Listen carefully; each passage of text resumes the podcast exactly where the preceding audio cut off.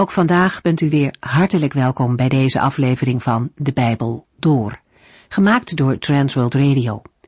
Voor meer informatie kijkt u dan op onze website transworldradio.nl. In deze serie gaat u in vijf jaar tijd met ons de Bijbel door, van Genesis 1 tot en met het laatste vers in Openbaring 22. Misschien heeft u een vraag over deze serie. Dan kunt u bellen tijdens kantooruren met 0342 478432. En natuurlijk kunt u ook een e-mailtje sturen. info at transworldradio.nl Vandaag meer uitleg van 1 Timotheus. De vorige keer begon met een aantal kenmerken waaraan diakenen in een gemeente moeten voldoen. De taak van diakenen wordt ingesteld door de apostelen in Jeruzalem en daar lezen we in handelingen over. Zij moeten praktische zorg geven aan de arme weduwe. De diakenen worden in de brieven van Paulus niet vaak genoemd, alleen in Filippenzen 1 komen ze voor. Over hun speciale werk wordt weinig gezegd. Hun taak lag voornamelijk op het gebied van de verzorging van de armen, maar zal ook in de tijd van Paulus wel breder geweest zijn. Net als voor de oudsten gelden ook voor hen een aantal voorwaarden waaraan zij moeten voldoen. Een taak voor de Heer verrichten is niet zomaar een klusje doen, het is een verantwoordelijkheid.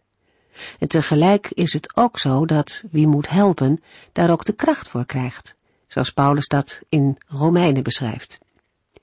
Diakenen moeten net als de voorgangers een voorbeeld zijn in hun leven. Ze moeten niet met twee tongen spreken, niet aan sterke drank verslaafd zijn of op winstbejag uit zijn. Natuurlijk geldt dat voor elke christen. Maar iemand met een speciale taak heeft des te meer een voorbeeldfunctie. Dat geldt ook voor de vrouwen die in dit gedeelte genoemd worden. Het kan hier gaan om de vrouwen van diakenen, maar waarschijnlijker is dat het gaat om een nieuwe categorie die aan bod komt, de dienaressen. Samenvattend zouden we kunnen zeggen dat zowel oudsten, diakenen als dienaressen betrouwbaar moeten zijn in alle dingen en een goed getuigenis moeten laten zien. We lezen verder vanaf 1 Timotheus 3, vers 16. In de vorige uitzending hebben we gelezen dat Paulus de gemeente van Christus het huisgezin van de levende God noemt. Zij is de pijler en het fundament van de waarheid. In Handelingen 20 vers 27 zegt Paulus tegen de leiders van de christengemeente van Efeze, want ik heb u alles over Gods wil en plan verteld. Omdat de Heere zelf zijn plan aan de apostelen heeft geopenbaard, kan Paulus in 1 Timotheus 3 vers 16 zeggen, het valt niet te ontkennen dat de waarheid die God ons bekend heeft gemaakt, groot is. Christus kwam als mens naar de aarde, werd door de geest rechtvaardig verklaard en door engelen gezien. Hij werd onder de volken bekend gemaakt, in de wereld aanvaard en weer in de heerlijkheid van de hemel opgenomen. Met de woorden het valt niet te ontkennen wordt uitgedrukt dat iedereen met wat er verder volgt in vers 16 zou moeten instemmen. Het geheim van het geloof uit vers 9 is de eeuwenlang verborgen gebleven kennis dat God door Jezus Christus de wereld met zichzelf zou verzoenen. Het geheim van het christelijk geloof is Jezus Christus zelf. In vers 16 wordt de boodschap van de levende God bekendgemaakt in de vorm van een lied. De zes korte versregels vormen in het Grieks een duidelijk ritme en een prachtig rijm. De eerste versregel beschrijft de komst van Jezus Christus als mens naar de aarde. Christus is rechtvaardig verklaard. De dood kon hem niet vasthouden. Door de kracht van de Heilige Geest is hij opgestaan uit de doden. Toen Jezus Christus met hemelvaart terugging naar de hemel, waren alle engelen getuigen van zijn glorieuze aankomst en verheerlijking. Nu zit hij aan de rechterhand van God de Vader, en vandaar zal hij eens terugkomen. In Openbaring 1 vers 7 lezen we, Hij komt te midden van de wolken en iedereen zal hem zien, ook zij die hem doorstoken hebben. Tot de wederkomst van Christus heeft de gemeente van Christus de opdracht en taak om het evangelie te verkondigen aan alle volken. Aan het slot van 1 Timotheus 3 vers 16 lazen we, Hij werd onder de volken bekendgemaakt, in de wereld aanvaard en weer in de heerlijkheid van de hemel opgenomen. Het opgenomen worden in de heerlijkheid van de hemel wijst vooral naar de heerlijkheid die Christus heeft aan de rechterhand van God de Vader. 1 Timotheus 4 vers 1 Maar de Heilige Geest zegt ons heel duidelijk dat er een tijd zal komen waarin sommigen in de gemeente zich van Christus afwenden en leraren gaan volgen die zich door de duivel laten leiden. Paulus wist van een toekomstige afval van het geloof, omdat de Heilige Geest dat met nadruk had gezegd. Daarbij zullen we moeten denken aan een uiting van de Heilige Geest in de gemeente of een door Paulus persoonlijk ontvangen profetie. De Heilige Geest sprak voortdurend in de gemeente en door individuele gelovigen. En dat doet de Heilige Geest vandaag nog steeds. Voor de woorden er zal een tijd komen, staat in het Grieks in latere tijden. Meestal is het een aanduiding voor de eindtijd. Net als in 2 Timotheus 3 blijkt ook hier dat Paulus ervan overtuigd was dat hij in de eindtijd leefde. In 2 Timotheus 3 vers 1 schrijft hij aan Timotheus, je moet goed weten dat wanneer de laatste dagen van deze wereld aanbreken, er zware tijden komen. In het vervolg geeft de apostel aan wat de kenmerken van die zware tijden zijn. 2 Timotheus 3 vers 2 tot en met 5. Want de mensen zullen alleen van zichzelf en van hun geld houden. Ze zullen verwaand en hoogmoedig zijn. Ze zullen God belachelijk maken en hun ouders ongehoorzaam zijn. Ze zullen ondankbaar en door en door slecht zijn. Ze zullen harteloos en koppig zijn, roddelen, ruzie maken en een lage moraal hebben. Ze zullen bruut en wreed zijn en met goede mensen spotten. Ze zullen hun vrienden verraden. Ze zullen roekeloos en opgeblazen zijn en liever hun driften volgen dan God aanbidden. Ze zullen in uiterlijkheden wel godsdienstig doen, maar de kern van het goede nieuws afwijzen. Houd zulke mensen op een afstand. De genoemde kenmerken blijken al aanwezig te zijn in de tijd van de apostelen. Uit Handelingen 2, vers 16 en 17 blijkt dat de laatste dagen al met Pinksteren zijn ingegaan. Petrus zegt in Handelingen 2, wat hier gebeurt, is al lang geleden door de profeet Joël voorspeld. God zal aan het einde van de tijd zijn geest over alle mensen uitstorten. Uw zonen en dochters zullen Gods woorden spreken. Jonge mannen zullen visioenen zien en oude mannen bijzondere dromen hebben.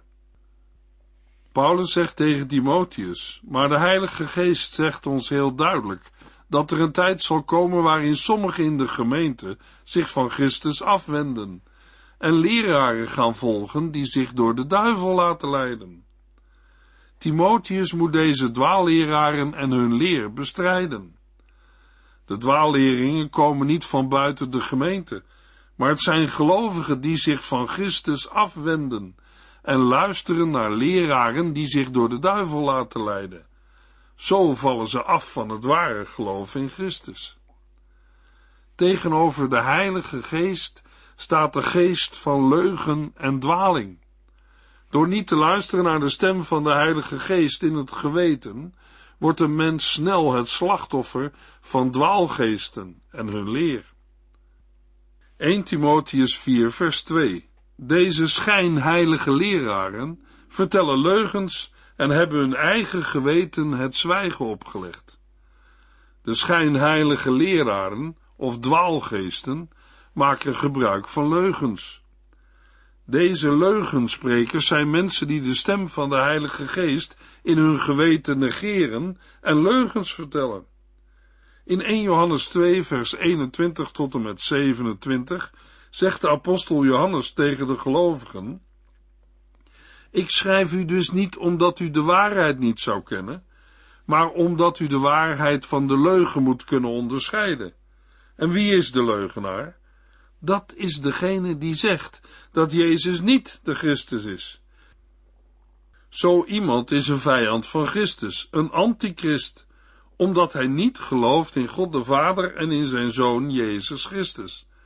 Want wie niet in de Zoon gelooft, kent ook de Vader niet. Maar wie in de Zoon gelooft, kent ook de Vader. Blijf trouw aan wat u in het begin gehoord hebt.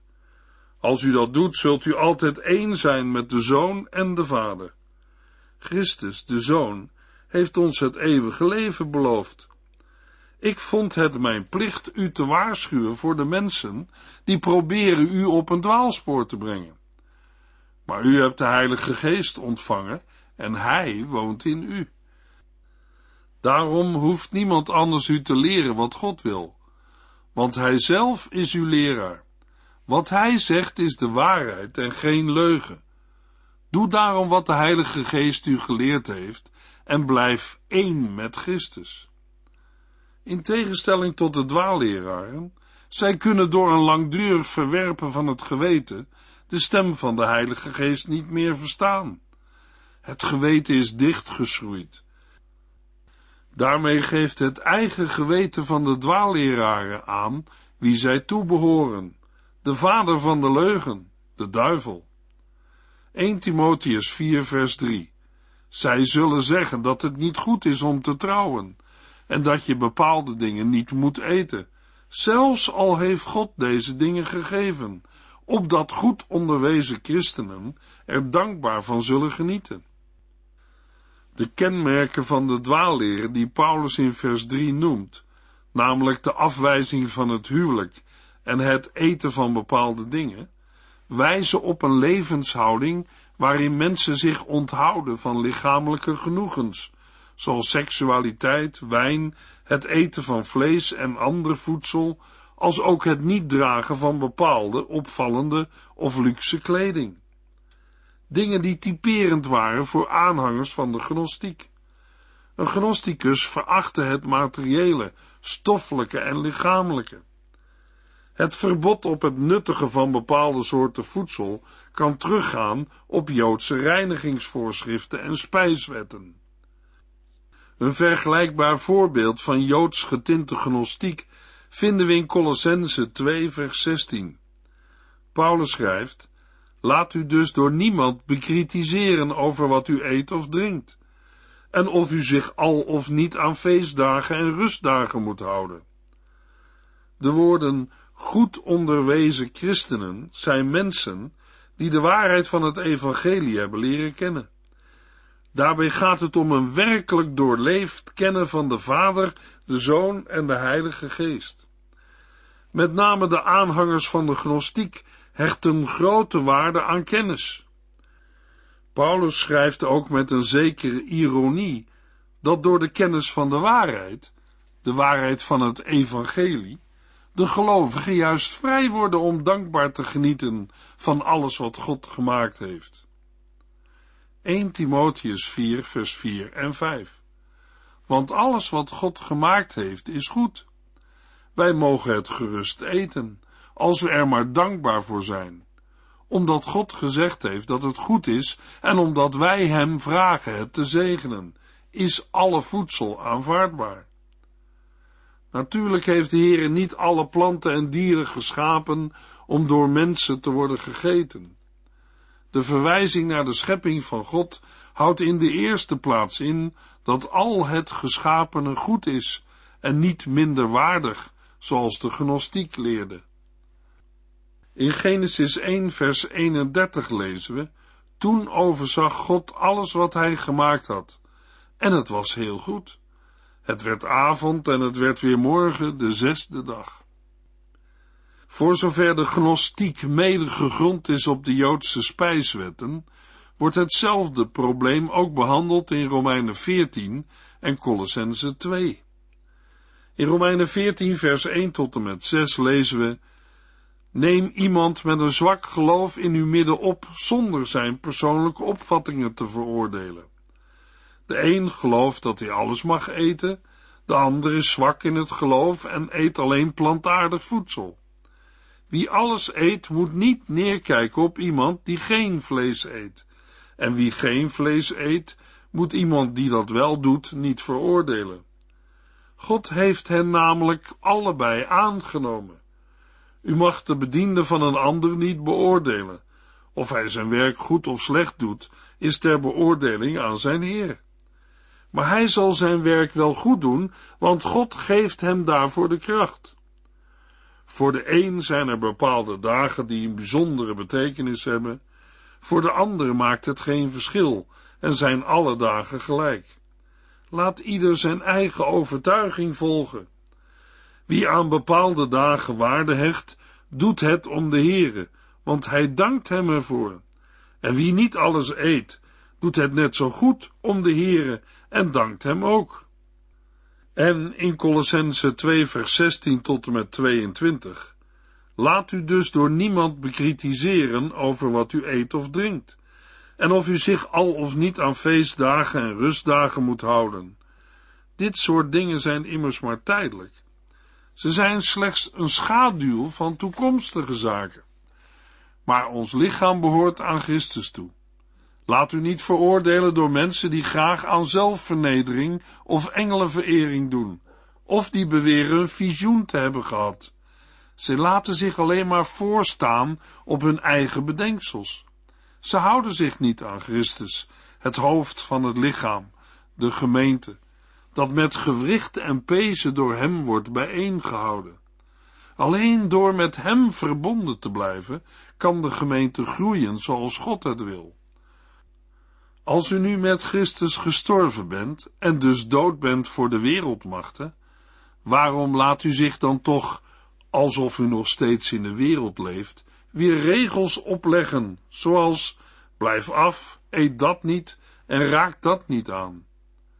In de loop der tijd veranderen die steeds weer. Die regels lijken wel heel mooi en wijs, maar het is een zelfgemaakte godsdienst. Ze vragen heel wat vroomheid, vernedering en zelfkastijding. Ze zijn waardeloos en bevredigen alleen het gevoel van eigenwaarde. Paulus geeft Timotheus de ruimte aan die de Heere geeft aan een nieuwtestamentische gelovige. Vers 5. Omdat God gezegd heeft dat het goed is en omdat wij hem vragen het te zegenen, is alle voedsel aanvaardbaar. Op zichzelf was er niets op tegen als gelovigen met een Joodse achtergrond zich bleven houden aan de onderscheiding tussen rein en onrein voedsel, zolang zij deze Joodse voorschriften niet probeerden op te leggen aan gelovigen van niet-Joodse afkomst. De Joodse spijswetten hebben sinds de komst van Christus hun geldigheid verloren. In Christus is al het voedsel rein. De zegening van en de dankzegging voor het eten is enerzijds een uitdrukking van het eigen geweten en anderzijds wordt het voedsel door het dankgebed geheiligd. Want een gelovige gelooft dat hij het voedsel als een gave van God heeft ontvangen en dankt hem ervoor. Het aan God vragen het eten te zegenen heeft betrekking op het oorspronkelijk Joods gebruik om voor de maaltijd een dankzegging tot de Heere uit te spreken en na de maaltijd een gebed.